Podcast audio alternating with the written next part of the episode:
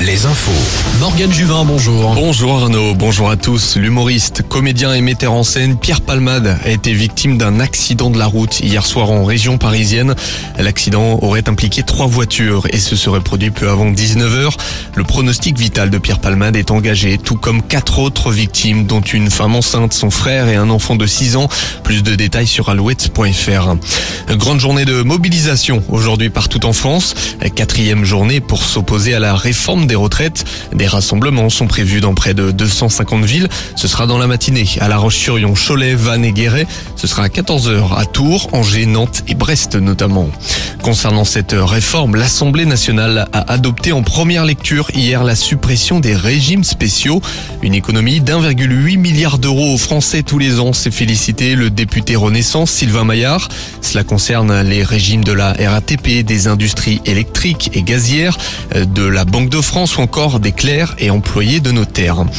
Ce n'était peut-être pas un accident. L'enquête sur la mort d'Elena évolue. La- le principal suspect décédé jeudi aurait envoyé des messages de drague à la jeune femme. Le procureur de Brest donnera plus d'informations en fin de matinée à 11h.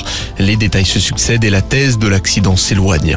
Dans les Côtes d'Armor, la baleine à bosse a pu regagner le large. Piégé dans l'estuaire de la Rance depuis hier matin, le cétacé a rejoint la baie de Saint-Malo.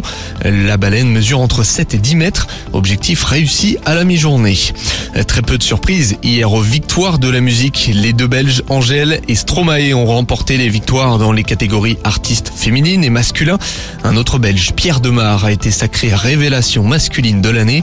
Et puis le rappeur Orelsan a été couronné de trois titres dans différentes catégories. Duel au sommet cet après-midi en rugby au top 14 au tournoi des six nations, pardon. L'Irlande première au classement mondial reçoit les Bleus, deuxième. Les Irlandais qui n'ont plus perdu à Dublin depuis 12 matchs. En face, les tricolores ont 14 victoires de rang.